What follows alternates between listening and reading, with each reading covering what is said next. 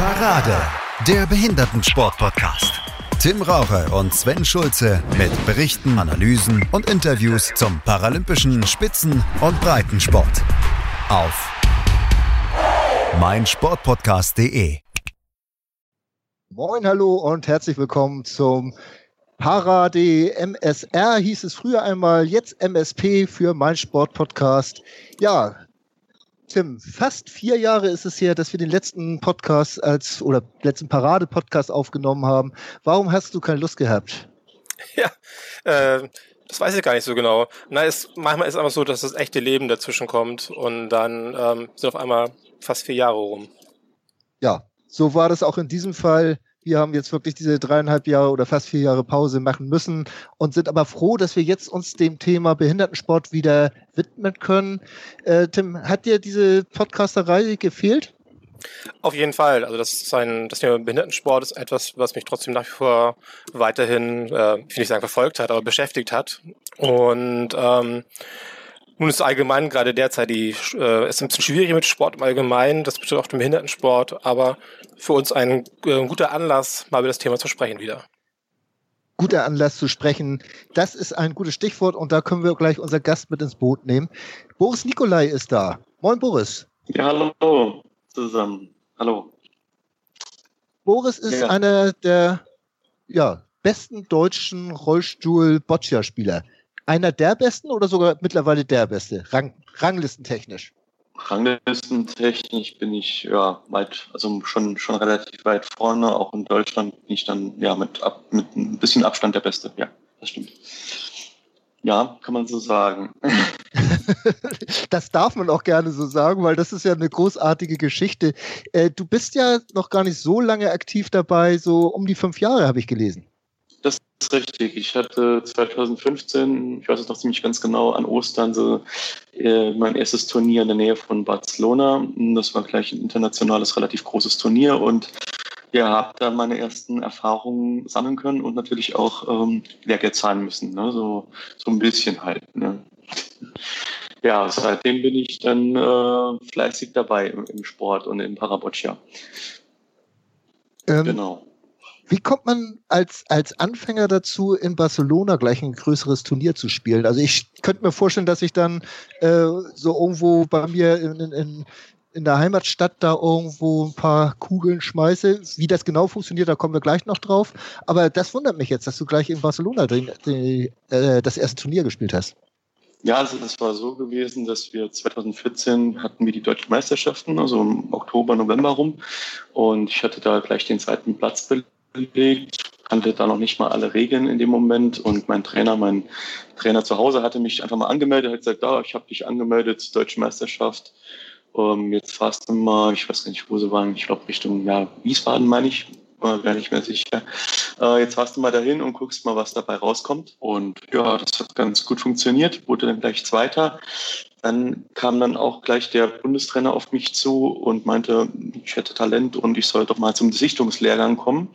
Also wo man dann Talente mal so ein bisschen unter die Lupe nimmt für ein Wochenende. Und ähm, nach dem Lehrgang meinte er, er hätte mich gerne in der Nationalmannschaft. Und so hat das Ganze angefangen. Und dann über, genau, über die paar Monate zwischen Oktober und April ähm, habe ich dann ja einige Trainingseinheiten absolviert und der Bundestrainer hat mich dann mit einem weiteren Spieler, mit Bastian Keller, äh, hat er mich dann gleich zum ersten Turnier quasi geschickt des Jahres nach ja, Barcelona. St. Cuga hieß die Vorstadt vor Barcelona. Genau. Wahnsinn. So kam es dazu. Und ähm, ja, ich habe dann gleich mal gesehen, also ich dachte so, ja, Paraboccia, ich war früher hatte ich Tennis gespielt, also mhm. jetzt nicht im Rollstuhl, sondern ähm, ja auch ziemlich gut Tennis und äh, habe Schwimmen gemacht. Also ich kannte so das Wettkampfgeschehen äh, und dachte, ja, Behindertensport und Paraboccia, das wird jetzt nicht so das äh, Professionelle, was man so kennt vom, von allem sein und habe dann aber dann doch schnell erfahren müssen, dass das ganz anders ist, als ich mir das ja so äh, vorgestellt habe in Deutschland und international ist es nochmal ganz anders. Also die Weltspitze ist da ja, sehr zusammen und äh, das Niveau ist dann äh, sehr groß und Nuancen machen quasi den Unterschied aus. Mhm. Ja, So war das und ich hatte dann mein, meine 13 Bälle dabei, auch nicht mehr. Ähm, habe dann gesehen, dass die, die Engländer mit zwei Reisebussen ankamen mit Boccia Chibi drauf und dann dachte ich, hoppla, ähm, es läuft doch ein bisschen anders, äh, als jetzt nur mal, äh, so ein bisschen ja, ein paar Bälle zu werfen. Ne? Das hat man auch dann beim Spielen direkt gemerkt. Ähm, gibt es in Deutschland eigentlich einen Ligabetrieb oder, oder wie hält man sich fit? Sind das nur Einzelturniere, die man spielt? Äh, es gibt keinen Ligabetrieb. Dafür sind, also ein Parabot ja nicht, dafür sind ähm, die, ja, die Anzahl der Spiele einfach zu gering. Mhm. Es gibt einige Turniere, Einladungsturniere, Freundschaftsturniere, auch dann internationale Turniere, ähm, die man in Deutschland aber auch dann halt auch grenznah, sage ich mal, bestreiten kann, damit man halt, äh, sag ich mal, über die ganze Saison ein Level hält, in, in, ja, in Fitness und halt natürlich auch ein Wettkampflevel in einer normalen, pandemiefreien Saison, wie viele Turniere spielst du da pro Jahr? Also es gibt vier internationale große Turniere vom Internationalen Boccia-Verband. Äh, maybe vier Turniere darf man eigentlich nicht spielen, also das ist auch limitiert. Mhm. Und ähm, das sind vier große Turniere, das sind, die, die gehen jeweils über eine Woche. Mhm. Und das Einzel und Doppel jetzt in meiner Klasse werden da gespielt immer zusammen. Und ja, ansonsten spiele ich dann noch zusätzlich mindestens so drei bis vier kleinere Turniere im Jahr. Also kommt man so gut auf acht, etwa sieben bis acht Turniere circa. Wenn du dein Sport, also wir kennen ja alle das Boccia, äh, was wir früher so im Garten gespielt hatten, bei, beim Mutterhänden mit, mit äh, bunten Kugeln und da ist in der Mitte das mhm. Schwein, so haben wir es genannt. Und wer am dichtesten mhm. dran war, hat gewonnen. Ja. Nun habe ich gehört, dass ihr in der Sporthalle spielt und wenn ihr da mit harten Kugeln schmeißt, dann würdet ihr wahrscheinlich mit den anderen Sportlern ein bisschen Ärger bekommen. Wie sieht euer Sport aus? Ja, also es ist schon vergleichbar. Also das Grundprinzip ist, ist vergleichbar. Ne? Auch das, was man so im Garten kennt. Es geht halt darum, äh, um näher am Zielball zu sein mit seinen Bällen als der Gegner. Und da liegt auch schon der Unterschied. Ich habe gerade Bälle gesagt. Ähm, wir spielen mit Lederbällen in der Halle, also es sind relativ weiche Lederbälle. Ähm, die unterscheiden sich überwiegend von der Oberfläche und von der, vom Härtegrad her. Ähm, in Gewicht und Größe sind die genormt, aber es ist halt eine relativ weiche Oberfläche. Also die lassen sich auch zusammendrücken etwas und das, äh, die Bälle sind quasi gefüllt mit einem Kunststoffgranulat und außenrum ist Leder. Das ist so das Grundprinzip der Bälle. Äh, du sagst, sie haben unterschiedliche Oberflächen. Hast du dann mehrere Bälle zur Auswahl, die du wirfst? Also ich sag mal, wenn du jetzt einen Stoppball werfen willst, dann äh, nimmst du den und wenn du ein bisschen nachrollen willst, nimmst du einen anderen Ball oder, oder machst du es rein über Efe und, und äh, ja, über Efe und Technik halt? Also erstmal, also es, man darf immer nur mit, mit einem Set in ein Spiel reingehen. Das heißt quasi, man spielt sechs rote Bälle, zum Beispiel der Gegner ja. sechs blaue Bälle. Mehr darf man halt auch nicht benutzen. Ähm, man kann aber sich das Set so zusammenstellen, dass man sagt, okay, ich spiele zum Beispiel zwei härtere Bälle, mhm. zwei mittelharte und zwei weiche Bälle. Und dann kann ich sagen, okay, ich nehme die weichen Bälle, nehme ich, um möglichst mich nah an dem Zielball zu platzieren und die härteren Bälle nehme ich, um den Gegner wegzuschießen. Mhm. Also nicht den Gegner, sondern die Bälle des Gegners wegzuschießen. Wie lang ist eine Spielbahn beim Boccia oder beim Rollstuhlboccia? Also das, das, Spielfeld ist äh, sechs Meter breit, zwölfeinhalb Meter lang. Mhm. Und beim Einzel, man äh, quasi, man füllt es von der Mitte auf aus. Also es gibt quasi sechs Felder, in denen man äh, mit dem Rollstuhl steht. Man darf ja. das, das Feld auch nicht verlassen. Und beim Einzel ist es so, dass man zwei Felder in der Mitte belegt. Beim Doppel die vier in, von der Mitte aus und beim, ja, beim Team drei gegen drei alles Felder dann. Genau, und äh, man darf das Feld halt nicht verlassen. Das heißt, ähm, man kann die Position in dem Feld ein bisschen ver, sag ich mal, verändern, aber man darf das Feld nicht verlassen. Mhm. Und deswegen gibt es auch sehr viele ja, taktische Möglichkeiten, um halt Vorteile sich zu erarbeiten oder halt, äh, ja, das wird der Gegner dann genauso probieren, halt auf seiner Seite. Weil der eine rechts von der Mitte steht, der andere steht links von der Mitte. Ja. Das äh, ja, macht das sehr taktisch, das Spiel halt auch. Genau, ähm. und dann gibt es den weißen, weißen Zielball, den wirft man am Anfang in das Spielfeld hinein. Ja. Das heißt, man kann quasi die Position des, Spiel, äh, des Zielballs auch selbst bestimmen. Jeder Spieler hat, es gibt vier Sätze, jeder Spieler hat zweimal Wurf. Und ähm, dadurch kann man halt, ist das Spiel sehr variabel. Das kann zum Beispiel von 1,50 Meter Spiellänge sein bis zu 10 Meter. Also mhm. wie man sieht, dann ein sehr großer Unterschied. Wenn das äh, jetzt auf 8 Meter ist das Spiel und du bist, du ja. fängst an zu werfen und bist mit deinem ersten Wurf, ich sag mal, einen halben Meter neben dem Zielball, bist du dann sauer mit dir selbst? Nebendran ist sehr schlecht, da wäre ich sehr sauer, ja. Ähm, in der Linie vorne dran dagegen, ein halber Meter, ist gar nicht so verkehrt, weil so. der, also wenn, wenn man zum Beispiel zu kurz bleibt, aber halt genau in der Linie, sag ich mal, zum, zum Checkball, zu dem weißen Ball, ähm, sich da platziert, dann hat der Gegner natürlich auch schwer, den weißen Ball überhaupt zu erreichen, weil der wie so ein Block da vorne, da vorne ja. liegt. Schon wenn er neben dran liegt, dann ist er, ist er nutzlos, dann liegt er neben dran. Aber wenn er einen halben Meter genau in der Linie davor liegt, ist er sehr, sehr nützlich. Also kommt immer darauf an, wie die Position des Balls ist ich habe selbstverständlich mal so ein bisschen geguckt, so äh, was man so sehen konnte, so im Internet, wie, wie der Sport so aussieht. Und äh, da hat man ja auch die Möglichkeit, irgendwo den Zielball nochmal äh, beiseite zu schmeißen. Mit einem harten Ball wahrscheinlich, wenn man ihn genau trifft, dass er dann doch nochmal wegspringt und man nochmal von vorne anfangen kann in einem Satz. Ist das so? Genau, also es ist im Prinzip alles erlaubt. Also man kann quasi die Stelle des Gegners wegspielen, man kann seine ja. eigenen Ball wegspielen, drücken, man kann den Zielball, den Checkball, ähm, sag ich mal, aus dem Spielfeld, sag ich mal, rausschießen, wenn das möglich ist. Und dann wird er tatsächlich auch in die Mitte des Spielfelds wieder zurückgelegt. Mhm. Und dann ergibt sich natürlich eine ganz neue Spielsituation. Ja, äh, du sagst selbst taktisch geprägt.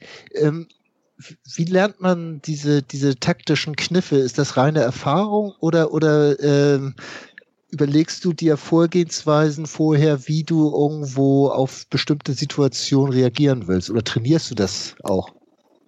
Also das gehört alles, was du jetzt gerade aufgezählt hast, dazu. Also es ist so, dass man halt äh, natürlich über die Jahre oder über die Boccia-Spiele, über Turniere hin natürlich immer dazulernt. Und ähm, was auch ganz groß ist im Boccia, ist Videoanalysen. Das heißt, jedes Land ähm, betreibt es, sage ich mal, intern. Also man, will, man stellt Videokameras auf und analysiert auch die, Spieler, die Spiele des Gegners. Mhm. Und äh, dadurch kann man natürlich auch sich nochmal viele ja, Anreize ähm, schaffen. Wie hat er das zum Beispiel gelöst? Ist das eine Lösungsmethode, die für mich auch passt oder muss ich was anderes tun?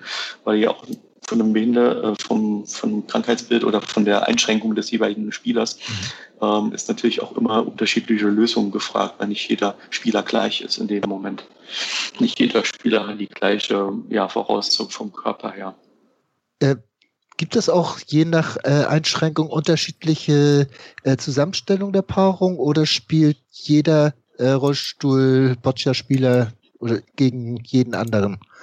Es gibt, äh, bei uns gibt es vier Handicap-Klassen, also man mhm. nennt sie auch BC, Boccia-Class 1 bis 4. Ähm, in den Klassen 1 und 2 sind es Leute mit äh, Zerebralparese, ähm, die natürlich auch dann eine Einschränkung im Wurfarm haben. Mhm. In der Klasse 1 ist die Einschränkung so stark, dass sie sogar von einem Assistenten quasi unterstützt werden. Der Assistent hilft dem Spieler zum Beispiel beim Anreichen der Bälle oder beim Ausrichten des Rollstuhls oder ja. beim Fixieren des Rollstuhls. In der Klasse BC2 sind auch ähm, Spiele mit Zerebralparese, aber ohne Hilfe auf dem Boccia-Feld. Und dann gibt es noch die BC3er und BC4er Klassen.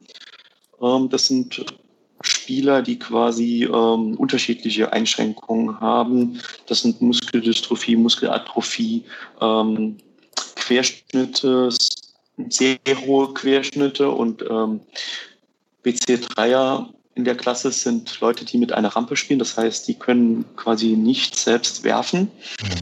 Äh, mit einem Assistenten, der die Rampe quasi für sie einstellt. Ähm, und der Assistent sitzt zum Rücken zum Spielfeld, darf sich während dem Spiel auch gar nicht umdrehen. Mhm. Und der Spieler sagt quasi genau, wie die Rampe auszurichten ist, auf welche Höhe der Ball, welcher Ball auf der Rampe zu legen ist. Und dann mit einem Stab oder mit was anderem äh, stößt der Spieler dann den Ball ja. an der Rampe an und dadurch kommt der Ball ins Rollen. Das ist in der Klasse BC3 und äh, ich bin in der Klasse BC4. Das sind quasi auch Leute mit, mit äh, Muskeldystrophie, Atrophie, mit Querschnitten, mit verkürzten, versteiften Armen, ähm, auch Rumpfeinschränkungen. Und das sind Leute, die keine, äh, sage ich mal, Unterstützung haben auf dem Spielfeld, ähm, die selbst werfen können und auch das Handling des Rollstuhls äh, auf dem Spielfeld selbst beherrschen. Genau. So, dann muss der gemeine Hörer wie ich jetzt erstmal schlucken, aber wir kommen trotzdem weiter ja. zum Sport. Äh, wie, viel, wie viele Aktive gibt das äh, in Deutschland jetzt? Äh, wenn du, wenn du sagst, das ging ja relativ schnell bei dir vor fünf Jahren und du greifst ja jetzt so mehr und mehr in der Weltspitze ja wirklich an, wenn ich so seine Erfolge höre, also europaweit und auch schon Weltspitze. Äh, wie, wie viele Spieler, was muss ich mir vorstellen, was ist da für ein Andrang, um da hinzukommen, wo du bist? Ja, also in Deutschland, also an die Spitze Deutschland zu kommen, das ist ja noch relativ überschaubar. Also da ja. haben wir jetzt nicht so, weil wir nicht so die Boccia-Nation sind, ist es auch sehr unbekannt. Man muss den meisten muss man erklären, was man da eigentlich macht und was das für eine Sportart ist. Ähm, ich schätze, dass wir so circa 80 bis 100 momentan aktive Spieler in Deutschland haben, verteilt auf vier Klassen. Würde ich jetzt mal, ich kann es nicht genau sagen, würde ich jetzt auch im Bauch raus grob schätzen. Mhm. Ja. Und wie gesagt, auf vier Klassen, das heißt, dass man so 15 Spieler pro Klasse circa hat, vielleicht ein bisschen mehr. Ja. ja. Äh, und ich glaube auch, Deutschland war bis jetzt auch in der Europa- bzw. Weltspitze noch gar nicht so stark vertreten. Ne? Das ist relativ neu, dass ihr da jetzt vorne mitmischt, wenn ich da richtig gelesen genau, habe. Genau, ja. Also ist relativ neu, also auch erst seitdem das, äh, ja, dass das wir, dass ich 2015 da angefangen habe, da war bis vorher noch wenig Erfolg international. Mhm. Ähm, dann hat sich das gewechselt, vor allem mit dem ja, dritten und vierten Platz bei der WM, der Weltmeisterschaft 2018 in Liverpool.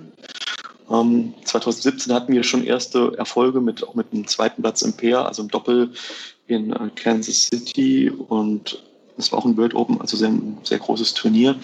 Und bei der Weltmeisterschaft 2018 war dann der große Durchbruch mit dem dritten Platz im Einzel für mich und äh, vierter Platz im Doppel. Äh, da ging es halt schon sehr voran, dann natürlich auch in der Weltrangliste. Und dann tut man sich auch ein bisschen leichter, sage ich mal, weil man dann in der Vorrunde nicht auf die, ja, weil man dann zu den stärkeren Spielern ja schon gehört. Und mhm. in der Vorrunde trifft man dann nicht automatisch immer auf den gleichen Top-10-Spieler, weil man ja. selbst ja ein Top-10-Spieler ist. Ja, genau. Kriegt man mal einen ungesetzten Spieler zugelost. Ähm, Umgesetzt also nicht, also sie sind alle gesetzt, aber so. zumindest mal nicht, nicht, vielleicht nicht von den ersten zehn gerade in der ja. Gruppe. Ne? Nicht top Das gesetzt. macht halt dann schon einen Vorteil, ja weil man dann halt selbst schon einer der Top Ten Spieler ist, da kriegt man nicht noch einen zweiten Top Ten Spieler. Es sei, da kommt wieder so ein Boris Nikolai, der sie dann alle von oben vom Thron schirpst da. Wenn wir jetzt nochmal auf die äh, europäische Spitze gucken wollen, äh, sind das dann diese, also wenn ich an Boccia denke, denke ich an Spanien oder Frankreich. Kommen da auch die äh, Spitzenspieler her oder eigentlich? Nee, das kann man so gar nicht sagen. Also ähm, es ist so, dass England, also traditionell im Paraboccia sehr schon seit über Jahr, Jahrzehnte, kann man schon fast sagen, sehr gut und sehr erfolgreich ist, in allen Klassen übergreifend in Europa. Dann äh, Portugal, die haben auch eine sehr lange traditionelle, ja, quasi einen Hintergrund auch in meiner Klasse und Wer ganz stark ist in Europa, ist die Slowakei in meiner Klasse, die C4. Die sind äh, Paralympicsieger im Doppel und auch, ja, ich glaube, er war der Andrzejczyk, er war auch Zweiter bei den Paralympics auch in Rio im Einzel. Also die sind sehr, sehr stark in ihrer Klasse, also meiner Klasse BC4. Und das sind so die Nationen, die, ja sehr stark sind in, in, in, in Europa. Und übergreifend dann weltweit kann man halt sagen, Brasilien ist sehr gut, Kanada ähm, und dann in Asien natürlich China, Hongkong und Korea. Das sind so die stärksten Nationen. Ähm, für diesen Blog vielleicht mal abschließend gefragt, hätten die Paralympischen Spiele in diesem Jahr stattgefunden? Was wäre dein Ziel gewesen? Ja, also ich bin immer ich bin immer ganz gut gefahren, wenn ich mir die Ziele nicht so hoch gesetzt habe, weil dann hat man sie auch erreicht und war zufrieden. Ähm, ja. Bei der Paralympics ist es so, wir haben ein sehr kleines Teilnehmerfeld von 24 Spielern. Ähm, oder natürlich auch ein, ja, eine, ein Spieler in deiner Gruppe ist, der dann auch natürlich fast ein Top-10-Spieler ist oder ja, unter den ersten zwölf ist. Also den muss man dann auch erstmal schlagen. Und das, das also das äh, Turniermodus ist leider so, dass nur sicher der Gruppenerste weiterkommt, weil nur acht Spieler von 24 dann in die Endrunde kommen. Und deswegen war mein, ähm, ja, war mein Ziel gewesen, unter die ersten acht zu kommen und dann gucken, was dann im Viertelfinale so geht, ne? so ja. im K.O.-System dann. Das war so mein, mein, mein Ziel. Es war, es wären auch meine ersten Paralympics. Von daher ähm, ist man dann auch mal wahrscheinlich erstmal überwältigt, äh, um zu sehen, was da so alles ja, passiert ne, bei, ja. bei den Paralympics. Genau. Kann ich mir vorstellen, dass das ja auch irgendwo ein Traum ist, wenn man so mit so einem Sport anfängt, dass man da irgendwo sowas erreichen kann überhaupt. Das ist wahrscheinlich schon Wahnsinn. Ja, also ich habe jetzt die letzten Jahre waren sehr erfolgreich mit dem dritten Platz bei der WM, zweiten Platz letztes Jahr bei der Europameisterschaft. Ja. Und ähm, dann die Teilnahme bei den Paralympics und da irgendwie noch erfolgreich abzuschließen, wenn es vielleicht auch keine Medaille ist, aber sage ich mal sein Bestes zu geben und, ja. und dann auch ein gutes Spiel zu machen, dann ist das ähm, ja, dann ist das eigentlich schon das, was man erreichen möchte. Glaube ich. Gut, dann würde ich sagen, machen wir ein kurzes Break und kümmern uns dann mal, wie du deinen Sport und diese kurzen Reisen durch die Welt auch finanzieren kannst. Bis gleich. Schatz, ich bin neu verliebt. Was? Da drüben. Das ist er. Aber das ist ein Auto. Ja, eben. Mit ihm habe ich alles richtig gemacht. Wunschauto einfach kaufen, verkaufen oder leasen. Bei Autoscout24. Alles richtig gemacht. Herzlich willkommen zurück bei Parade, dem zweiten Teil unseres Gesprächs mit Boss Boris Nikolai hier bei meinem Sportpodcast.de. Wir haben ein bisschen über Boris gesprochen, ein bisschen erzählt davon, ähm, was der Hintergrund ist, wie er zum Parapodgia gekommen ist, wie sein Sport aussieht. Und ähm, zum Sport gehört ja mehr als nur irgendwie Paralympische Spiele. Man muss sich dafür qualifizieren, man muss ganz viel trainieren. Und das alles muss auch irgendwie finanziert werden. Äh, du bist Amateur, Boris, natürlich. Ähm, arbeitest nebenbei. Wie finanzierst du, dein, finanzierst du deinen Sport? Ja, hallo. Also Arbeiten nebenbei ist gut. Also ich bin Vollzeit, ich arbeite Vollzeit ähm, immer noch. Jetzt dieses Jahr hatte ich mir vorgenommen, ein bisschen zu reduzieren wegen den ja, Spielen in Tokio. Leider hat es nicht so funktioniert, weil ja das Virus dazwischen kam. Aber im Endeffekt ähm, ja, arbeite ich in Vollzeit, bin Maschinenbautechniker und trainiere dann meistens abends oder am Wochenende. Und ähm, die Finanzierung läuft, also momentan ist es ganz gut, ich bin ganz gut aufgestellt, aber es war ein langer Weg bis, bis dahin. Ähm, wir hatten am Anfang die Jahre 2015, 16, 17, ähm, mussten wir schon sehr viel Eigeninitiative ergreifen, weil man, wenn man vorne mitspielen äh, möchte, muss man vier große internationale Turniere spielen äh, im Jahr. Und ähm, ja, ja, bis 2017 haben wir aber nur ja, ein Turnier quasi über unsere, unser Budget von der Nationalmannschaft äh, ja, abdecken können. Das heißt, drei Turniere musste man irgendwie selbst finanzieren. Dann ist es auch so, dass äh, die meisten Spieler bei uns ja, eine Assistenzperson brauchen, die einem einfach hilft in den alltäglichen Dingen, äh, weil man ja auch ja, eine relativ große Einschränkung hat. Also entstehen da schon sehr große Kosten, so gerade pro Turnier schnell mal 3.000, 4.000 Euro. Und ähm, da hat mir mein Trainer äh, zu Hause sehr geholfen. Im Saarland ist es vielleicht auch ein bisschen einfacher. Wir sind ein sehr kleines Bundesland. Wie ihr, kennt ja fast jeden jeden. Und ähm, da ist es halt auch einfach mal, ja, den Fuß oder die Rolle vom Rollstuhl zwischen die Tür und ähm, ja, dem eine Firma zu bekommen und ja, jemand zu finden, der einem da unterstützt. Da hatte ich auch Glück, dass, dass meine Firma, ähm, wo ich arbeite, mich da auch immer unterstützt hat. Äh, die hat mir auch immer pro Jahr ein Turnier quasi gesponsert und finanziert und äh, in den Jahren, wo es da nötig war. Und wie gesagt, 2018 bei der Weltmeisterschaft mit den guten Platzierungen, äh, seitdem ist unser Budget in der Nationalmannschaft sehr gestiegen. Ähm, das Geld kommt ja vom Bundesministerium des Innern an den Deutschen Behindertensportbund und der verteilt quasi an die einzelnen äh, Sportarten quasi ja, sein Budget. Und äh, das natürlich auch nach Erfolg der einzelnen Sportarten. Und da wir dann Erfolg nachweisen konnten in den Jahren 2017 und 2018, ist natürlich auch das Budget gestiegen. Und seitdem ähm, ja, kriegen wir Prinzip alle nationalen Mannschaftslehrgänge, also die Trainingslager und auch die internationalen äh, Turniere, die über den Verband laufen, äh, finanziert. So grob zu sagen, ja.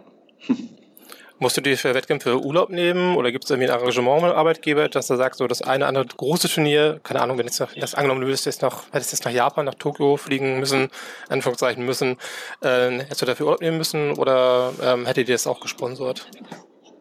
Ähm, nee, da ist es tatsächlich so, dass das meiste an, also quasi Freizeit, also Urlaub ist, was ich da einreichen muss für die Turniere. Äh, ich habe das immer die letzten Jahre so gemacht, dass ich ein größeres Turnier, wie Weltmeisterschaft, Europameisterschaft, die dann auch noch etwas länger gehen als eine Woche, da habe ich dann unbezahlten Urlaub genommen. Ähm, das hat der Arbeitgeber dann auch äh, genehmigt, aber das macht ja auch nicht jeder. Also man muss da ein bisschen ab und zu geben. Ähm, ich bin nicht im öffentlichen Dienst, von daher äh, in der freien Wirtschaft tätig in dem Bereich und da ist es nicht so üblich, dass man da freigestellt wird, also bezahlt freigestellt wird, sondern äh, es geht dann halt schon über Urlaub oder halt unbezahlten, unbezahlte Freistellung. Genau. Und du nimmst wahrscheinlich eh auch ein paar Tage mehr, weil man will ja auch anreisen, muss die eventuell akklimatisieren, vor Ort ein bisschen trainieren und die in den Begebenheiten der Halle vielleicht zurechtzukommen. Ja, also das ist äh, wirklich so, dass man halt, ähm, also das mit früher anreisen, das ist eigentlich schon in den Turnierplan mit äh, inbegriffen. Man hat immer zwei Tage normalerweise, bevor die, bevor das eigentliche Turnier wirklich startet, hatte man so, hat man so Trainingsphasen, die, die dann natürlich eingeteilt werden. Also man darf dann nicht mehr trainieren wie die anderen, sondern das, man wird da fest zugeteilt, ähm, dass jeder die gleichen Voraussetzungen ha äh, hat. Und ähm, da ist es so, dass man ungefähr ja zwei Tage quasi vor dem eigentlichen Start in der Halle ist zum Training. Ähm, dann fünf Tage geht das Turnier und dann ist dann Abreisetag, ne, der achte Tag sozusagen. In den fünf Tagen, wie viele Spiele machst du da normalerweise?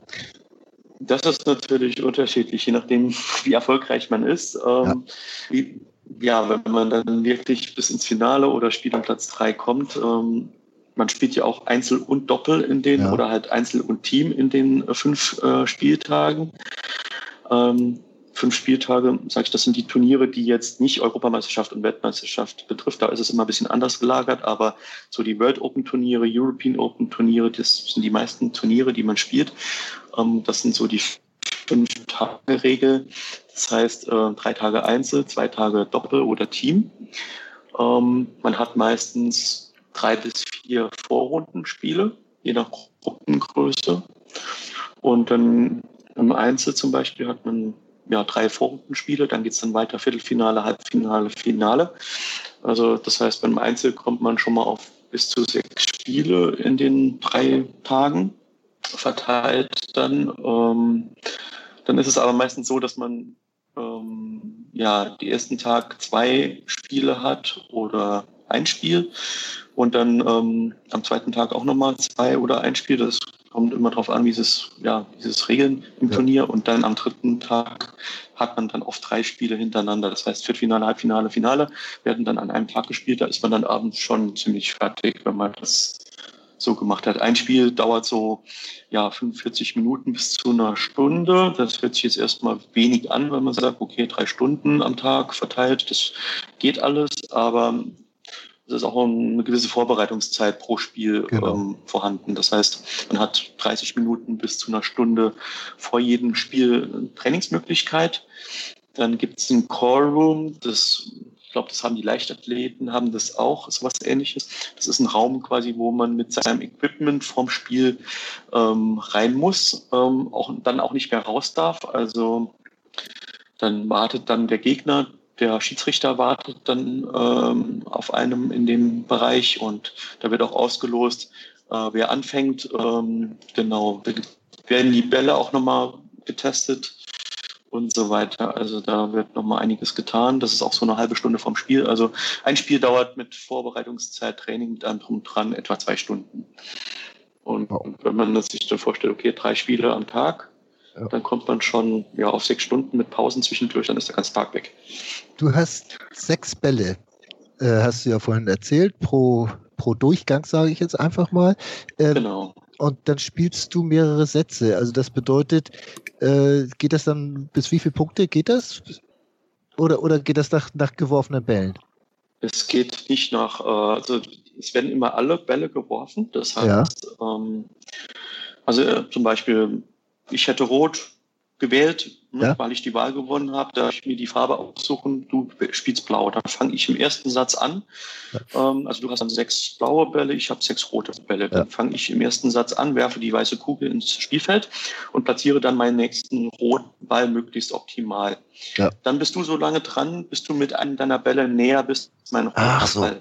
Ja. Und dann bin, ist, ist dir das gelungen, dann bin ich wieder an der Reihe. Und das geht so lange, bis alle Bälle aufgebraucht sind, also Alles alle Bälle im, im, gespielt sind. Ja. Und dann am Schluss, nach einem Satz, also wenn alle zwölf Bälle gespielt sind, ähm, dann schaut der Schiedsrichter, wie viele Punkte gibt es denn. Also zum ja. Beispiel, du zum Beispiel den ersten Satz mit zwei Punkten gewonnen, das heißt, zwei von deinen blauen Bällen liegen näher als mein nächster ja. roter Ball am weißen Ball. Und ähm, genau, das machen wir dann insgesamt viermal, dieses Prozedere also der Durchgang. Und im äh, nächsten Satz hättest du natürlich dann Anwurf mit deinem ja. meisten Ball. Und ähm, genau, und nach vier Sätzen werden die Punkte einfach addiert und dann wird geschaut, wer gewonnen hat. Und bei Gleichstand gibt es genau. noch einen Entscheidungssatz. Beim Gleichstand gibt es den sogenannten Tiebreak. Das heißt, ähm, der weiße Ball wird in die Mitte des Spielfeldes gelegt auf fünf Meter. Ja. Und dann wird auch ausgelost, wer anfängt. Und dann wird einfach ein Satz auf die Mitte quasi gespielt. Ja. Und ähm, dann gibt es auch keine Punkte am Ende des, ähm, des Satzes, sondern es wird einfach nur entschieden, okay, ähm, Blau hat gewonnen oder Rot hat gewonnen und dann endet das Spiel quasi unentschieden, zum Beispiel 4 zu 4. Ja. Aber der Sieger wird quasi unterstrichen und ist, hat das Spiel gewonnen. Ja, alles klar. Ganz, ganz, ganz blöde und banale Frage. Was passiert, wenn so ein Ball kaputt geht? Kann der denn ersetzt werden? Kommt ganz selten vor, muss ich sagen. Also ich habe es noch nicht erlebt, dass ein Ball während einem Spiel kaputt geht, äh, weil die werden ja sehr oft getestet, äh, die Bälle. Erstens mal nach, äh, sage ich mal, Gewicht, äh, nach Größe und auch nach Rollverhalten. Das heißt, die ähm, werden so eine kleine Rampe runterrollen gelassen und wenn der Ball zum Beispiel darauf liegen bleibt, dann ist er zu weich, dann wird der Ball aus dem äh, Verkehr gezogen, aber das alles passiert vor dem Spiel. Ähm, ich denke, wenn, also ich muss, müsste es wirklich mal in den Regeln nachlesen. Ich habe es noch nicht, noch nicht erlebt, dass ein Ball während einem Spiel kaputt äh, gegangen ist, weder bei mir noch bei irgendeinem Spiel. Aber man kriegt dann wahrscheinlich einen Turnierball gestellt. Hat halt der Nachteil, dass der Turnierball meistens nicht die Qualität hat als äh, der eigene Boccia-Ball. Ja. Aber siehst du, Boris, jetzt kannst du noch was über deinen Sport durch uns lernen. Ist doch auch mal was Schönes. Tatsächlich, ja. Also kommt ganz selten. Also wie gesagt, ich habe es noch nicht erlebt. Ähm, hab schon ich, erlebt, kann auch, dass, ich kann mir auch schwer ähm, vorstellen, ja. dass sie schnell kaputt gehen, weil das macht ja schon einen sehr robusten Eindruck, auch nach dem, was du so erzählt hast.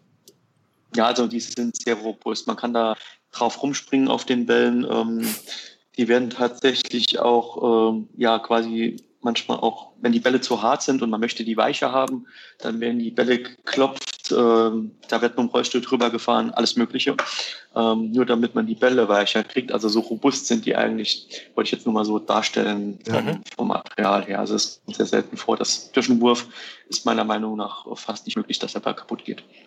Du hast von irgendwie erwähnt, dass gerade in Endphase des eines Turniers, äh, dass auch durchaus mal drei Spiele hintereinander sein können, dass es sehr viel Zeit ist. Was, was machst du denn? Wie hältst du dich denn, sag ich mal, geistig fit? Das ist ja vor allem auch sehr viel Konzentration, äh, den Sport, den du betreibst. Ja, also man merkt es tatsächlich, dass man halt auch dann, sag ich mal, von der Konzentration am Anfang, ähm, ja, das ist halt auch viel Training. Also viel Training und natürlich auch um, ähm, Wettkampferfahrung dass man halt die Konzentration über den ganzen Tag hochhalten kann, beziehungsweise dann wieder ähm, schnell regenerieren kann oder halt abschalten kann nach dem Spiel, wenn man jetzt eine Stunde Pause hat. sich da wirklich zurücknimmt und wirklich rauskommt aus dem Spielbetrieb und dann sich nochmal voll konzentriert aufs nächste Spiel. Aber das dauert auch, bis man das so ja, lernt und ähm, da gibt's auch ganz wenig Ratschläge, die man da geben kann, weil, glaube ich, jeder Spieler ist da ein bisschen anders. Der, der, jeder hat andere Methoden. Der eine hört Musik, der andere macht vielleicht eine Meditation, der nächste fährt einfach mal ein bisschen raus spazieren. Also das ist ähm, ganz unterschiedlich. Also da kann man, kann man schlechten Ratschlag geben, was da die beste, ja, was das Beste dafür ist. Aber im Endeffekt geht es halt darum, wieder voll anzugreifen im nächsten Spiel und dann wieder den Fokus quasi darauf zu haben. Ja, es hat diese Mischung aus sich irgendwie ein bisschen entspannen, aber trotzdem auch die Entspannung hochhalten, dass man im Wettbewerb bleibt im Kopf. Genau, also man muss, man kann sich quasi entspannen, aber man merkt es selbst auch. Also ich habe ja auch eine Uhr, die zum Beispiel Puls aufzeichnet und so weiter. Also so ganz ruhig, wenn es ein Wettkampftag ist und ich weiß, ich habe noch ein Spiel, wird das nie werden. Also der ist immer so ein bisschen auf Wettkampfmodus, sag ich mal so. Ne? Also so ganz runter kommt man da dann doch nicht. Ja. Du hast gerade Spazierfahren äh, kurz erwähnt. Ähm, schaffst du denn überhaupt irgendwas vom Wettkampfort, also der, der Umgebung, was, was zu sehen? Also wenn du jetzt irgendwie in Barcelona bist und das Turnier, hast du da ein bisschen Freizeit, hast du Zeit fürs Sightseeing? Also wenn man es vorher nicht plant und erfolgreich ist, also dass man wirklich bis zum Schluss äh, in die Endrunde kommt oder halt ins Finale kommt, dann hat man wirklich meistens keine Zeit, um sich groß was anzugucken. Meistens dann vielleicht noch in den ersten zwei Tagen, äh, wo man vielleicht mal so ein paar Stunden, so zwei, drei Stunden oder so äh, noch Freizeit hat. Aber so richtig Sightseeing ist da eigentlich nicht drin. Ähm, man schafft es dann wirklich nur, also wenn man wirklich Interesse hat, was ich dann auch schon gemacht habe, äh, wenn es dann wirklich weit weg geht, nach Montreal oder nach Dubai oder solche Städte haben ja auch schon Turniere gehabt. Und es kommt auch immer wieder, dass man sagt, okay, man hängt vielleicht zwei Tage hinten dran, privat, und ähm, schaut sich dann die Stadt an. Das habe ich auch schon gemacht. Also, dass ich dann halt wirklich zwei Tage nochmal Urlaub angehangen habe und äh, dann die versetzt habe, dass ich dann schon, wenn ich dann schon mal da bin, dass ich mir dann auch wirklich mal die Stadt und alles angeschaut habe. Wie ist das mit den Kontakten zu den anderen Spielern? Also jetzt außerhalb deines Teams, äh, internationale Spieler oder so, äh, man kennt sich ja wahrscheinlich, äh, weil man ja doch wohl regelmäßig äh, aufeinander trifft. Äh, gibt es da Kontakte und äh, ist man abends noch zusammen oder ist man, schottet man sich dann doch so ein bisschen ab? Also was ist eigentlich, also wir sind da irgendwo, wenn man dann aus dem Spielfeld draußen ist, sind man dann, sind wir schon eine große Familie. Klar ist man immer im Team irgendwie zusammen, weil je nachdem, wie groß das Team ist, ähm, wie viele Plätze man, Startplätze man bekommen hat als Nation, ist das mhm. Team halt auch unterschiedlich groß, aber äh, man hat schon sehr viel Kontakt zu anderen Leuten, zu anderen Spielern. Und nicht nur beim Turnier, sondern halt vor allem auch äh, zwischen den Turnieren, wenn man dann wieder zu Hause ist, durch die, äh, ja, wir sind gut vernetzt mittlerweile ne, mit äh, so, Social Media, also da ist fast jeder aktiv. Äh, die meisten beherrschen doch ganz gutes Englisch und da äh, hat man auf jeden Fall Kontakt. Und, und das ist sehr schön, eigentlich so eine große Familie dann ja das auch ja zu haben und sich da auszutauschen. Also das ist sehr interessant und auch Ratschläge von anderen Spielern. Also ich habe am Anfang sehr viele Ratschläge äh, bekommen. Also das ist nicht so, dass man dann sagt, okay, um, man gibt da nichts preis, ja. sondern ähm, man, man hilft dann auch dem einen oder anderen mal, wenn man sieht, okay, um, das ist vielleicht der falsche Weg, den er da einschlägt oder so, wenn man auch aus eigener Erfahrung das vielleicht anders machen kann. Das hört sich ja richtig nach Sportmannsgeist an. Ja, klar. Also ich meine, auf dem Spielfeld ist das nochmal ganz anders. Da gibt es wirklich Leute, die sind komplett rumgedreht. Das sind andere Personen, wenn die dann wirklich ein Spiel machen. Ne? Also das kennt man ja aus anderen Sportarten auch. Aber wenn das Spiel vorbei ist und äh, da wird auch einem, da wird einem schon mal geholfen. Es wird auch mal was kaputt gehen am Rollstuhl oder sonstiges. Also ich habe ja. auch hab schon vieles erlebt äh, durch Reisen, wo, wo was kaputt geht oder ja, Aufladegeräte, Elektrorollstühle, die dann nicht mehr funktionieren, da wird ausgetauscht untereinander.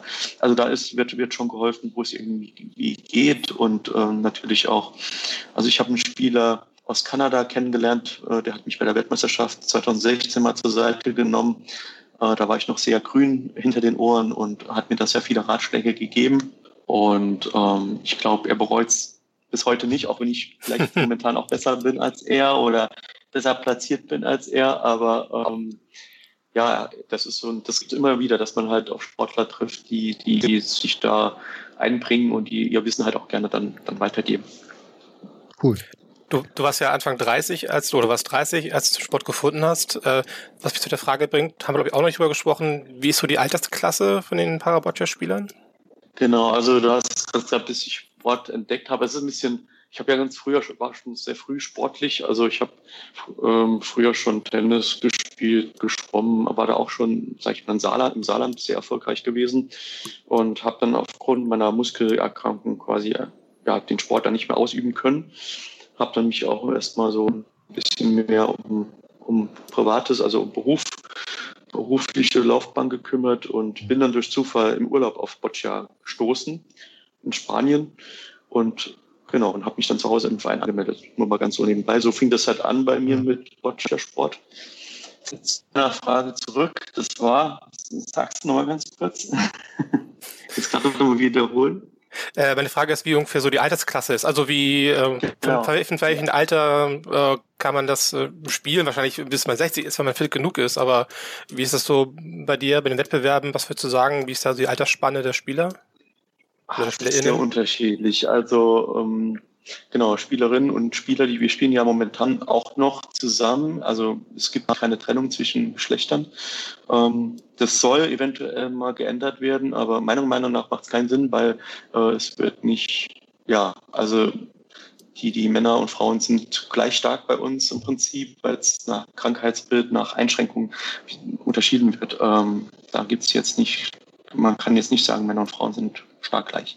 Also sind, sind irgendwo unterschiedlich, sondern eher wir sind.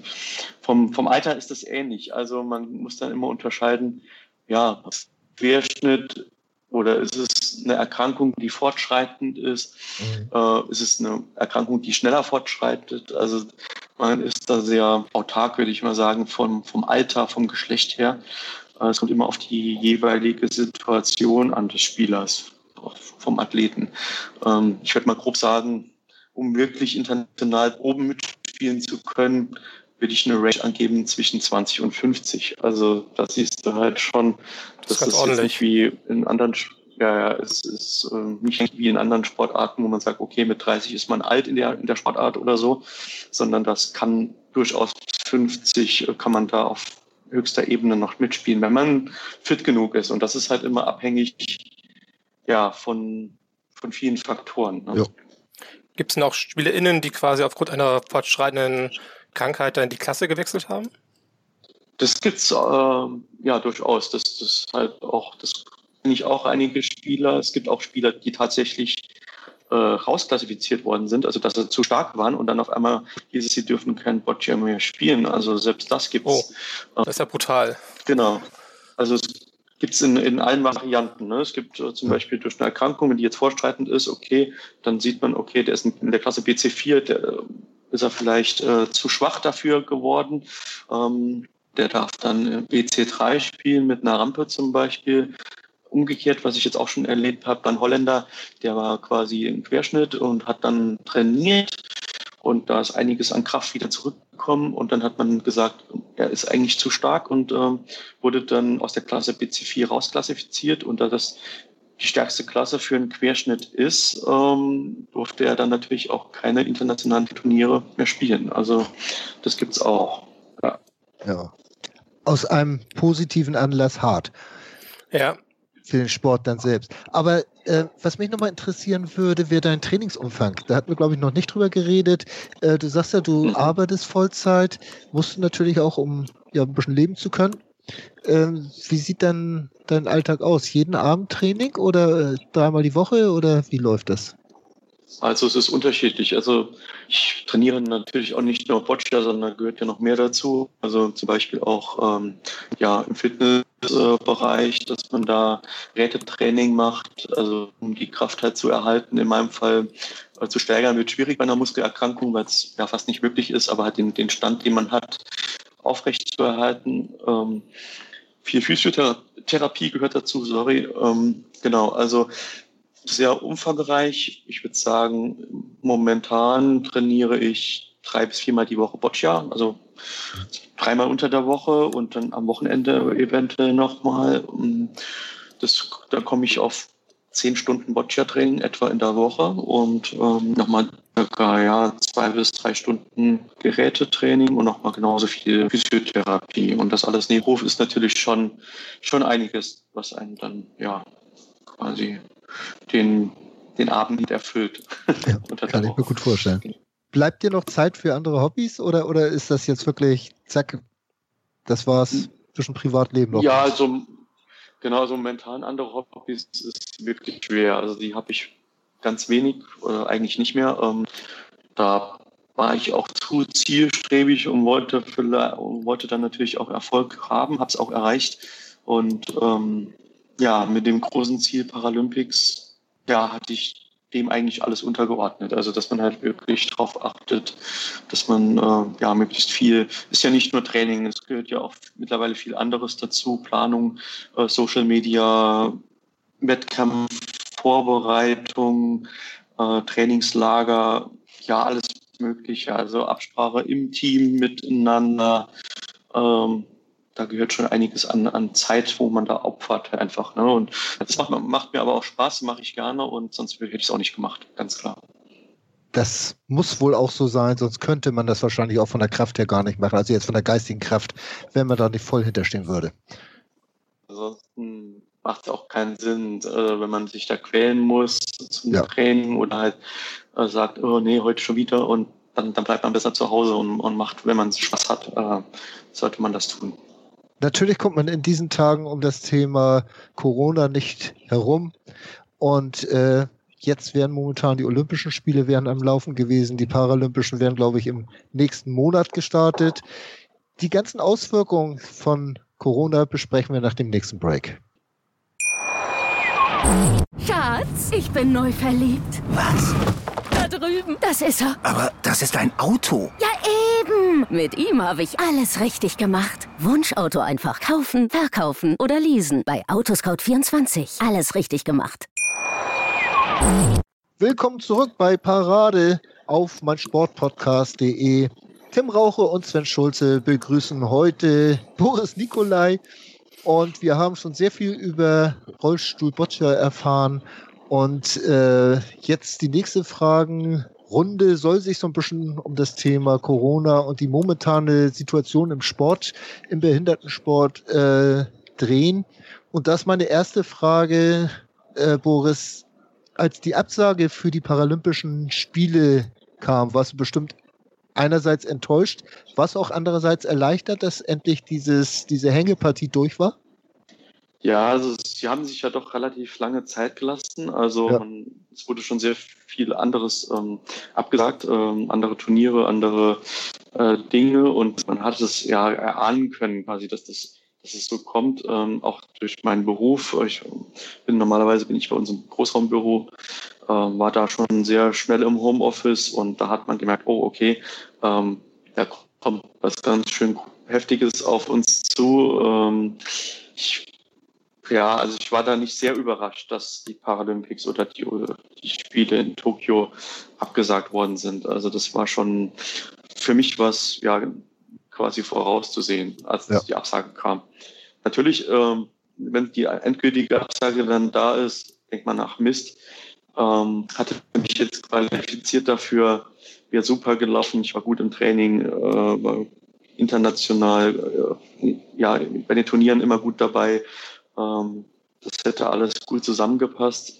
Aber ja, man muss die ganze Gesamtsituation sehen und im Endeffekt gerade wir im paralympischen äh, Sport und speziell auch im Paraboccia sind, gehören halt auch zur Risikogruppe bei, bei Covid-19 und da ist es halt vielleicht auch ganz gut, dass man gesagt hat, ja, direkt halt äh, klare Kante gesagt und hat es abgesagt einfach. Ne? Also da ist natürlich auch die Gesundheit der, der Athleten und natürlich auch der Zuschauer äh, steht da im Vordergrund. Und wie gesagt, bei uns im Paraboccia, wir haben halt äh, Spieler, die halt auch beeinträchtigt sind aufgrund von ihrer von ihrem Handicap her und ähm, da sollte man halt schon Acht drauf geben. Ja. Auf jeden Fall. Was denkst du denn, welche Voraussetzungen erfüllt sein müssen, damit äh, du unbeschwert an Paralympischen Spielen teilnehmen kannst? Also angenommen, es wird jetzt auf nächstes Jahr verschoben, was momentan ja der Fall ist. Ja, sagen, was man alles ja, berücksichtigen müsste, äh, was noch alles bis dahin eintrifft. Ich hoffe ja immer noch, dass es irgendwie vielleicht Anfang nächstes Jahres äh, einen Impfstoff da geben wird und ähm, dass man da halt ja zumindest mal die Athleten dann, äh, sag ich mal, sicher bekommt. Aber im Endeffekt ist es schon ein Risiko, ne? Einfach, also das gehen muss und halt auch eingehen, auch eingehen wird, weil ähm, die Chance, ja, nicht immer eine, eine Paralympics teilzunehmen. Also bei mir ist es so, ich würde mich halt schon versuchen, möglichst davor zu schützen, was in meiner Macht steht, aber ich würde trotzdem ganz, ganz gerne natürlich bei den Paralympics teilnehmen. Mhm. Genau. Hast du denn den Eindruck, dass die Sorgen der AthletInnen ernst genommen werden? Das habe ich schon. Also gerade jetzt bei uns im, im paralympischen äh, Sport, natürlich auch im Paraboccia, ähm, sind jetzt alle Turniere für dieses Jahr, also im, im, von der BISFED, vom Internationalen Boccia-Verband, sind alle Turniere für dieses Jahr abgesagt worden. Also es wird gar nichts stattfinden. Die Weltrangliste ist eingefroren bis nächstes Jahr. Ähm, da sieht man schon, dass die halt wirklich kein Risiko eingehen wollen und dann schauen im nächsten Jahr, wie sich das dann entwickelt mit, mit Corona, äh, welche Maßnahmen man ergreifen kann, um halt wieder einen Spielbetrieb ja, aufrecht äh, zu erhalten oder überhaupt mal nochmal einen Spielbetrieb aufnehmen zu können. Und da gehört schon viel dazu. Da mussten Sicherheitskonzepte geschrieben werden, aber mittlerweile haben wir auch schon sehen, dass es funktioniert, zum Beispiel vom Fußball oder halt von anderen Sportarten, die halt wirklich äh, ja, ein sehr gutes System entwickelt haben, was man natürlich dann auch äh, auf unseren Sport, sag ich mal, kopieren oder zumindest mal Bereiche kopieren kann. Ne? Ähm, das, das sieht schon mal ganz gut aus und ich bin guter Dinge, dass man das nächstes Jahr so hinkriegt, dass man äh, das, ja, dass dann nochmal ein Spielbetrieb stattfinden wird. Wie nimmst, wie nimmst du das wahr, wenn jetzt wie, wie zum Beispiel jetzt äh, im äh, ja, spät Frühjahr oder Frühsommer die Bundesliga wieder, die Fußball-Bundesliga wieder anfängt zu spielen. Äh, siehst du das dann positiv, weil ihr auch von diesen Erkenntnissen profitieren könnt? Oder sagst du, Mensch, die mit ihrem ganzen Geld und so weiter und so fort, äh, wie nimmst du das wahr, solche Entscheidungen? Ja, auf der einen Seite ist es halt schon problematisch, also es ist nicht problematisch, aber natürlich wieder Fußball, ne, da fließt das meiste Geld in Deutschland äh, hin im, im, Sport gesehen und da sind wir natürlich äh, nicht vergleichbar. Ne? Ähm, aber im Endeffekt natürlich können wir dann auch profitieren von deren, von deren Konzepte und das halt bei uns, äh, sag ich mal, im kleineren Rahmen natürlich, äh, sage ich mal, abbilden. Das ist halt schon, schon wieder ganz gut. Äh, ich bin, wir, wir sind sowieso autark von, von, von den Geldern vom Fußball. Ähm, Im Spitzensport wird ja, ja schon mal ein bisschen anders investiert. Äh, wir haben andere, ja, sage ich mal, Einnahmequellen oder halt ähm, ja ein anderes System wie beim Fußball jetzt. Also von daher ist es sag ich mal, nicht vergleichbar, aber was man vergleichen kann, ist, wie die den Spielbetrieb aufnehmen, welche Sicherheitsmaßnahmen die ergreifen und das können, da können wir halt schon wieder profitieren davon. Machst du dir ein bisschen Sorgen um die Zukunft deines Sports? Ich meine, angenommen, es gibt keinen neuen Impfstoff und wird alles weiterhin sehr risikobehaftet sein.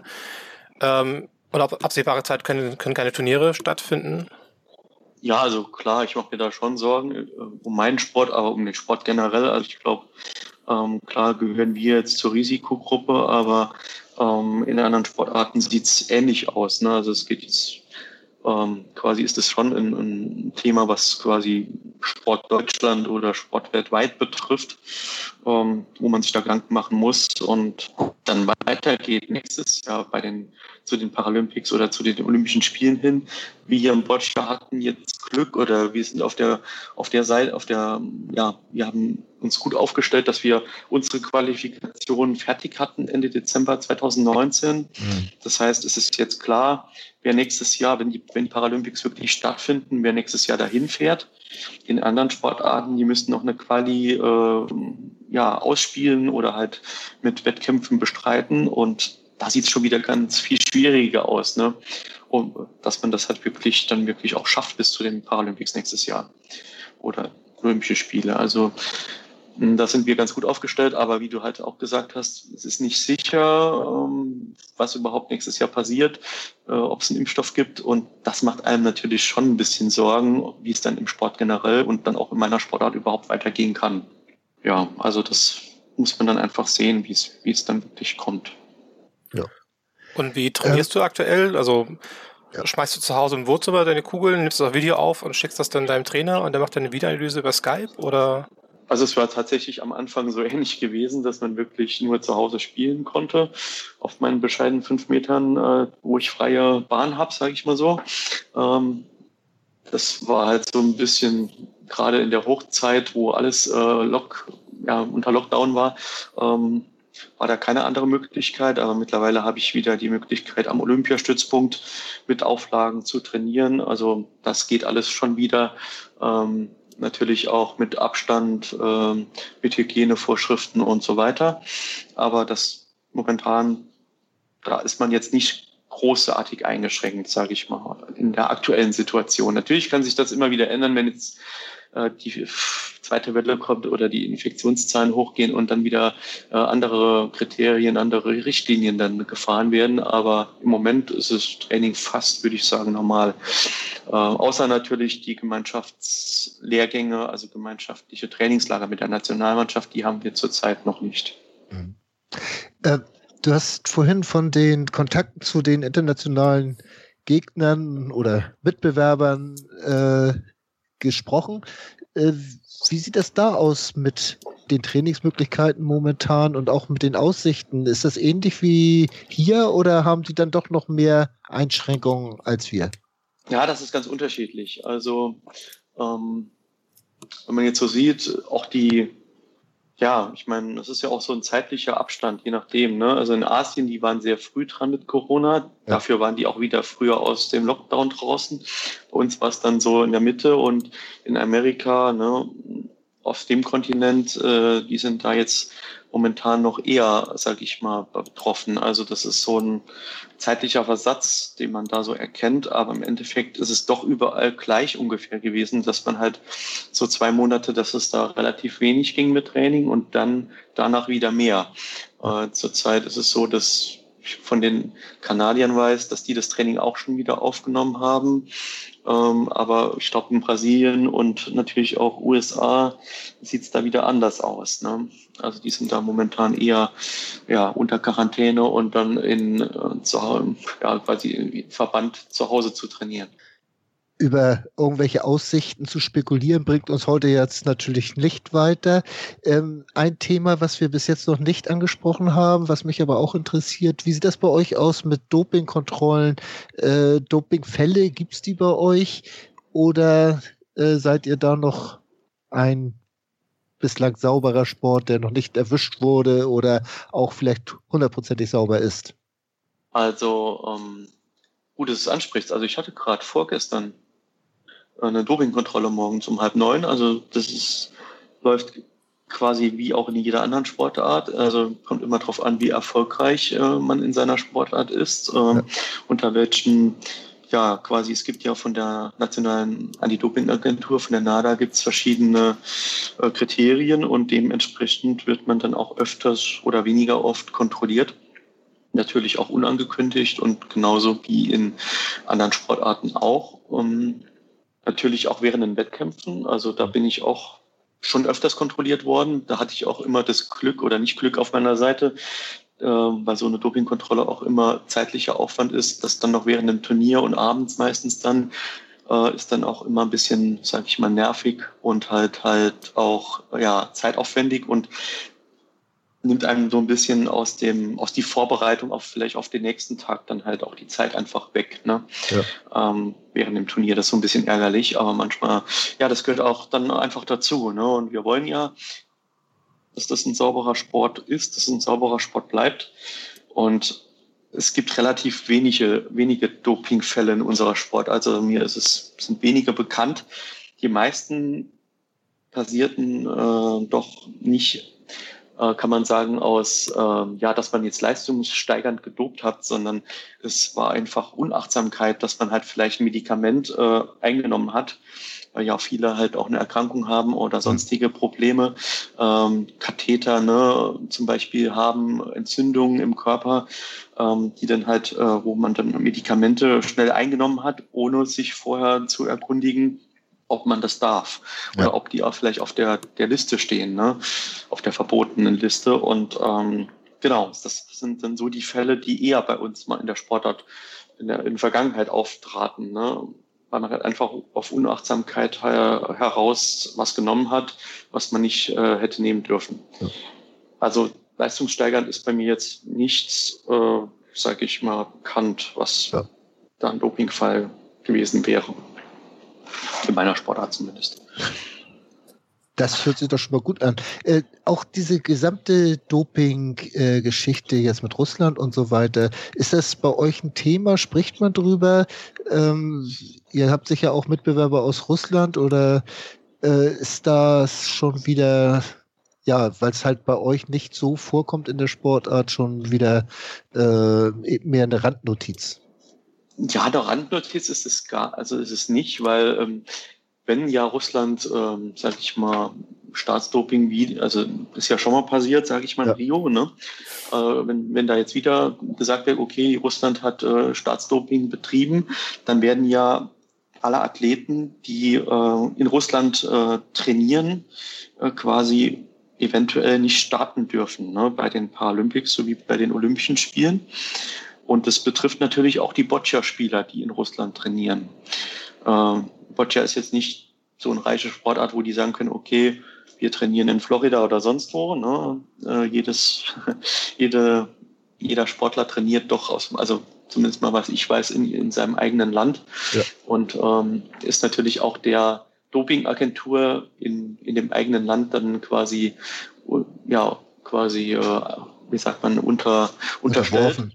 Mhm. unterworfen, genau. Und ähm, das wäre in Russland natürlich auch der Fall. Und wenn das so käme, würden die Athleten, die, die Boccia-Athleten in Russland natürlich auch gesperrt. Ja. Und bei uns ist ein ganz heikles Thema Russland, weil äh, wir sind im, im Doppel, im Peer, sind wir auf dem ersten Nachrückerplatz für die Paralympics äh, in Tokio. Das heißt, wir haben keinen noch, also wir haben uns nicht, sind ganz knapp an der Quali gescheitert im Ja. Doppel.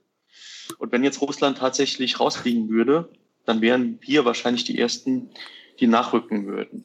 Und natürlich ist das dann auch ein Thema. Ne? Also ähm, was, was natürlich bei uns dann noch mehr verfolgt wird, wie wenn es jetzt vielleicht ja, ein sekundärer, sag ich mal, Fall wäre, Ja.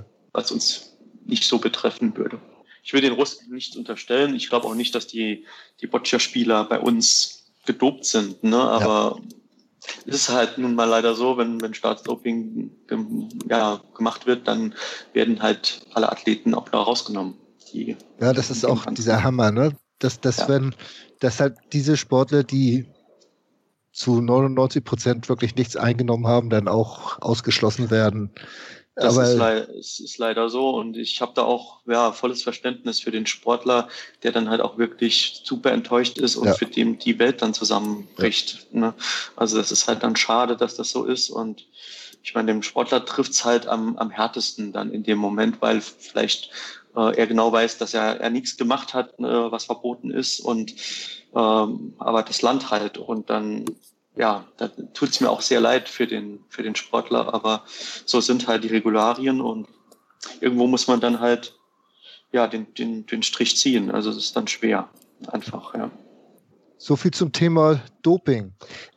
Mit dem Ganzen jetzt mal äh, von Covid-19 wieder abgesehen, ähm, wie siehst du die Entwicklung in deinem Sport? Ähm, ihr habt jetzt die national oder international die ersten Erfolge, dass Deutschland jetzt mit vorne bei ist, mitmischt, sage ich jetzt einfach mal. Merkst du jetzt, dass da mehr Zuspruch kommt, auch von außerhalb? Kommen neue Leute zu und sagen, Mensch, das würde ich auch gerne mal ausprobieren? Oder äh, geht das noch so ein bisschen an der öffentlichen Wahrnehmung vorbei? Also national tun wir uns da bis heute hin immer noch schwer. Also ich weiß nicht genau, woran es liegt, aber ich glaube, es liegt halt auch wirklich daran, dass zu wenig einfach ähm, ja in Deutschland publiziert wird, dass wir zu wenig Leute haben, halt auch, die das Ganze nach außen, äh, sag ich mal, bringen können. Es, wir haben jetzt nicht die große Lobby wie andere Rollstuhlsportarten, wie zum Beispiel Basketball oder sonstige ähm, Sportarten, die halt ähm, ja der sehr wo sehr viel Nachwuchs, äh, Talentsichtung betrieben wird und so weiter.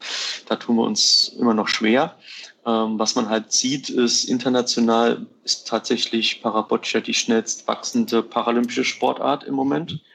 Und ähm, ich glaube, es sind über 50 oder 60 internationale Länder in der Weltrangliste vertreten. Also das ist Wahnsinn eigentlich, wenn man es vergleicht mit anderen Sportarten.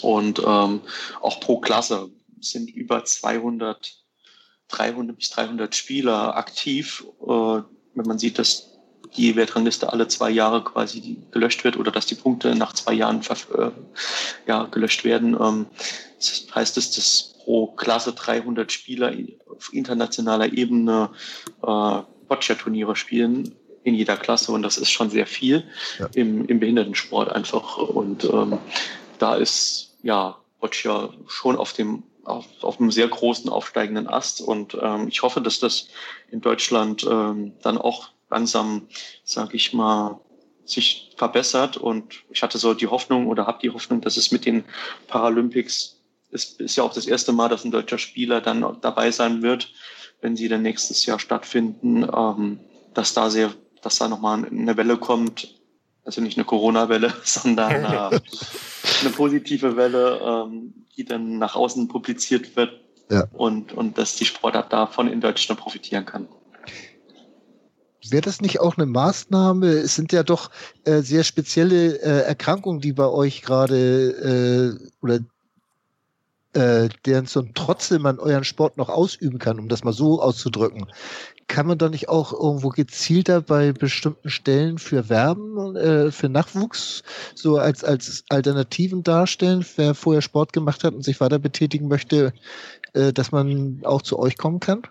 Also das kann man auf jeden Fall. Ähm, ich bin da auch aktiv gewesen, dass ich in, zum Beispiel in, in der Reha-Klinik, wo ich äh, öfters bin, also ich nicht öfters, sondern halt ähm, ja so einmal im Jahr oder halt weniger, wo ich eine Reha mache, dass ich das die Sportart vorstelle und dass ich, dass ich dann quasi auch ähm, ja quasi abends in, in Training quasi ähm, ja in, ins Leben gerufen habe, was jetzt auch trainiert wird auch wenn ich nicht in der Reha bin.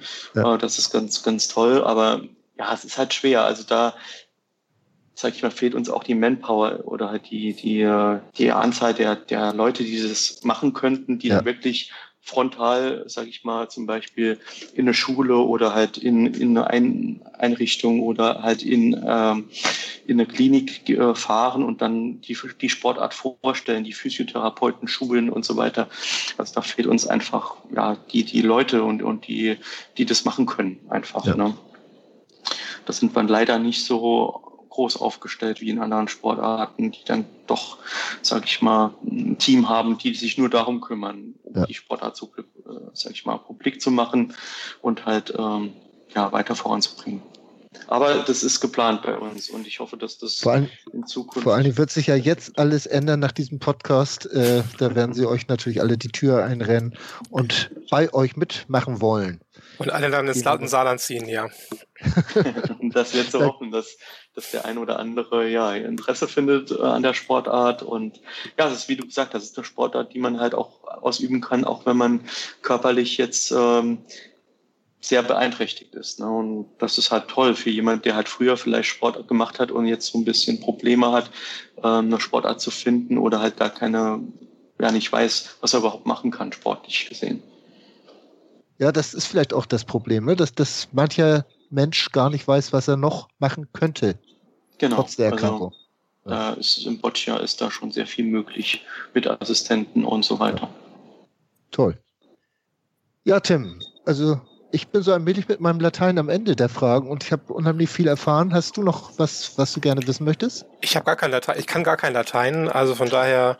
Äh, ich habe tatsächlich eine Frage noch einfallen, also, also anderthalb, anderthalb Fragen du hast eben so halb ein bisschen erwähnt, wie sieht das bei euch mit, mit Zuschauern aus? Ist es primär irgendwie Freunde und Familie oder kommst du auch irgendwie mal jemand vorbei, der das einfach noch neugierig, neugierig ist zu sehen, was ihr da so treibt? Ja, also mit Zuschauern ist es auch rar gesät bei uns. Also eigentlich ist es eine interessante Sportart und ähm, was auch der Zuschauer schnell versteht. Ähm, ne, es geht einfach darum, seine Bälle näher zu platzieren. Ich meine, das kennt jeder jeder hat vielleicht auch schon mal die Sportart so ein bisschen äh, auf, im Strand oder, sage ich mal, auf zu Hause auf der Wiese gespielt und ähm, es ist einfach auszuüben. Es ist äh, ja eigentlich schade, dass es relativ wenige Zuschauer gibt, aber ähm, jetzt zum Beispiel bei der Weltmeisterschaft in Liverpool waren doch so ein paar da und das ist schön. Und ich hoffe, dass das in Zukunft dann halt auch mehr, mehr werden wird. Und ähm, ich habe auch oft, Feedback bekommen von Leuten, ach, so spannend, habe ich mir das gar nicht vorgestellt, weil es der letzte Ball kann zum Beispiel das ganze Spiel auf den Kopf stellen. Also das mhm. ist jetzt nicht so, dass es äh, ein langweiliges Spiel ist. Und wir spielen das ja auch noch auf Zeit, äh, spielen sehr viele Faktoren noch mit. Von daher ist es schon eine spannende Geschichte. Ja, ich erinnere mich an, das sagen, glaube ich, die Spiele in, in Vancouver, wo einmal jeder Curling geguckt hat. Und da gibt es ja schon gewisse Parallelen. Also mein Sport. Ja, also von der Taktik her und auch von allem ist Curling äh, durchaus vergleichbar so ein bisschen mit Boccia. Ne? Ähm, es geht auch, ja, es gehört viel dazu, was man so im Vorfeld ja gar nicht im, Blick hat. Aber so taktisch gesehen ist Curling ein bisschen vergleichbar damit, da hast du recht. Sind eigentlich äh, auch mal internationale Turniere in Deutschland geplant? Jetzt natürlich Covid-19 vergessen wir jetzt mal ganz kurz. Äh, hast du da mal was gehört? Ist da auch was geplant? Also wir haben tatsächlich seit 2016 ein internationales Turnier in Saarbrücken, was wir jedes Jahr durchführen, aber halt im kleineren Rahmen. Also es ist, ja. es ist auch kein Weltranglistenturnier, sondern ein Freundschaftsturnier, was aber natürlich auch international, sag ich mal, ja immer mehr ja, wie es Berücksichtigung findet. Ähm, durch positive Feedbacks ähm, der Spieler, die schon da waren. Ähm, da waren zum Beispiel die Tschechen waren schon da, Frankreich, äh, Slowakei, England. Also das waren schon einige, die halt bei unserem Turnier mitgemacht haben. Und ähm, Ziel ist es schon, dass wir irgendwann mal das schaffen, auch mal ein Weltranglistenturnier bei uns ja. in Deutschland äh, ja, stattfinden lassen zu können. Ne? Gehört immer viel dazu, viel Planung, viel äh, Assistenten, die da benötigt werden. Ähm, ja, also es ist äh, schon dann auch ein, ja, ein Projekt, was man auch länger planen Klar, muss. Ja. Die, die, große Schwierigkeit ist ja auch, dass man dann auch genügend Hotels braucht äh, oder Unterkünfte, die auch rollstuhlgerecht sind. Genau, es muss so ein bisschen, die, die Infrastruktur muss halt stimmen. Das heißt, äh, Hotel, ähm, ja, du sagst gerade, also Hotel rollstuhlgerecht. Wir werden kein Hotel, oder es gibt kein Hotel äh, mit 100 barrierefreien Zimmern. Ne? Ähm, das ist immer so ein bisschen, was wir auch international äh, ja, bemängeln oder das, was wir auch dann lernen müssen, damit umzugehen, dass wir halt äh, dann kein barrierefreies Zimmer haben und dann möglichst gut improvisieren, dass wir da trotzdem zurechtkommen. Ne? Das, da muss dann der Assistent, äh, der dann dabei ist, äh, halt ein bisschen mehr ja, Arbeit dann, der hat ein bisschen mehr Arbeit dann einfach, aber das funktioniert schon. Also mit ein bisschen Planung, dass man halt sagt, okay, die Halle nicht so weit weg vom Hotel und, und das, das funktioniert schon. Also da haben sehr viele Länder gerade so Spanien, Portugal, England, also im europaweit, äh, haben da schon sehr gute Arbeit geleistet. Da kann man sich auch viel abgucken davon, wie das funktioniert ist eigentlich genau ein Stichwort, das mir eigentlich zu damit selber gegeben habe. Ähm, siehst du dann irgendwie, dass es in den letzten Jahren zu mehr Inklusion kommt, auch außerhalb von, von Sportstätten? Also hast du den Eindruck, dass es mehr Hotels gibt, die auch barrierefrei sind oder barrierefreier sind oder auch Restaurants und so weiter? Ja, also da ist schon der, der Trend dazu, dass es äh, immer mehr auf Barrierefreiheit geachtet wird. Natürlich auch bei Neubauten muss es ja sowieso so sein. Ähm, aber natürlich werden wir kein Hotel finden äh, mit so viel Zimmern. Ähm, es gibt so ein paar Ausnahmen durchaus, äh, die sowas haben, aber dann natürlich fehlt halt natürlich die Sportstätte nebendran wieder. Ähm, aber der Trend geht schon dahin, dass das äh, immer besser wird äh, und ich bin ja auch zuversichtlich, dass wir da auch in Zukunft ähm, auf jeden Fall besser aufgestellt sein werden. Ne? Und äh, in Deutschland, ich glaube, da liegt es nicht an der Infrastruktur, sondern dass es einfach noch nicht angegangen worden ist, weil es bis jetzt ja einfach noch nicht auf der Agenda war. Ne? Da muss der Verband mitspielen. Da gehört so viel dazu, dass ein internationales Turnier ähm, nach Deutschland geholt wird. Und ähm, viel Planungsarbeit und natürlich auch das Budget muss stimmen. Das kostet ja. auf jeden Fall Geld. Ja. Und das ist ein Projekt, wo natürlich auch der Deutsche Behindertensportbund und viele andere äh, Verbände dann natürlich dahinter stehen müssen, und, um das zu realisieren. dann bleibt uns eigentlich nur dafür mal die Daumen zu drücken, dass sich dein Sport weiterentwickelt. Und also ich würde es mir gerne mal angucken, muss ich ganz ehrlich sagen, ob ich es mal ins Saarland schaffe oder nicht. Das muss ich mal sehen. Das ist doch nicht gleich um die Ecke. Ich war Aber noch nie im Saarland. Das einzige Bundesland Deutschlands, das in dem ich noch nicht gewesen bin. Das wäre mal ein guter Anlass. Ja, das ist äh, relativ unbekannt so. Also ich kenne viele Leute, die sagten, ich war noch nicht im Saarland und aber die meisten finden, finden wenn sie da mal hier waren, doch ganz schön. Es ist ähm, ja auch relativ familiär. Ähm, es ist ja nah an Frankreich, auch so ein bisschen geprägt, so ein bisschen von Frankreich. Und aber hat so einen, seinen eigenen Flair. Also es ist äh, ein bisschen, ja, äh, auf jeden Fall interessant und ich denke, dass es eine Reise wert ist. Wir haben auch sehr viel Natur, es ist sehr schön bei uns. Also ein bisschen Werbung gemacht jetzt für unseren. Ja, wunderbar. Ja, da haben wir doch wieder einiges gelernt. Zum Beispiel, dass das Saarland ein tolles Land ist, dass das Rollstuhlboccia spannender ist, als man denkt. Und wir haben gelernt, dass der Boris Nikolai ein toller Gesprächspartner ist, der sehr ergiebig und interessant über seinen Sport und sein Leben berichtet. Ich möchte mich ganz herzlich dafür bedanken für deine Zeit und äh, fand das Gespräch sehr spannend und ich hoffe, dass dir das auch etwas gefallen hat. Ja, ich bedanke mich auch bei euch, dass äh, ihr das so, ja, quasi bisschen auf Saarländisch sagen, lässig, laissez-faire quasi das äh, gemacht habt und äh, sehr spannend für mich auch, weil man es war mein erster äh, Podcast sozusagen und ähm, ja, würde mich freuen, wenn, wenn die Sportart äh, ein bisschen mehr, ja, Berücksichtigung findet und äh, interessant wird in Deutschland und ja, mal gucken, was da so passiert in nächster Zeit wir drücken ganz fest die Daumen, dass es äh, da Besserung in Sicht ist und äh, du nächstes Jahr ein ganz tolles Turnier in Tokio spielen kannst. Das ist lieb. Das ja. äh, kann, kann, ich gut gebrauchen. Dankeschön. Und auf jeden Fall hast du zwei neue Fans gewonnen, äh, die dann auf jeden Fall vom Fernseher sitzen werden, wenn dann die Möglichkeit besteht oder vom Internet, um dann irgendeinen Wackelstream zu ergattern, wo wir dich mal sehen können. Auch von mir toi toi toi für deine sportlichen Ziele. Und ja, das war's. Die erste Paradesendung nach knapp vier Jahren. Und ich hoffe, es hat euch allen ein bisschen gefallen. Feedback gerne unter Facebook oder auch äh, Twitter. Ja, Tim, du noch irgendwas? Vielen Dank fürs Zuhören. Ich hoffe, ihr habt genauso viel Spaß und Interesse an diesem Gespräch wie wir. Und schaltet bald wieder rein, wenn es wieder eine neue Folge Parade gibt. Schatz, ich bin neu verliebt. Was? Drüben. Das ist er. Aber das ist ein Auto. Ja, eben. Mit ihm habe ich alles richtig gemacht. Wunschauto einfach kaufen, verkaufen oder leasen. Bei Autoscout24. Alles richtig gemacht. Parade. Der Behindertensport-Podcast. Tim Raucher und Sven Schulze mit Berichten, Analysen und Interviews zum paralympischen Spitzen- und Breitensport. Auf meinsportpodcast.de Schatz, ich bin neu verliebt. Was? Da drüben. Das ist er. Aber das ist ein Auto. Ja, eben. Mit ihm habe ich alles richtig gemacht. Wunschauto einfach kaufen, verkaufen oder leasen. Bei Autoscout24. Alles richtig gemacht.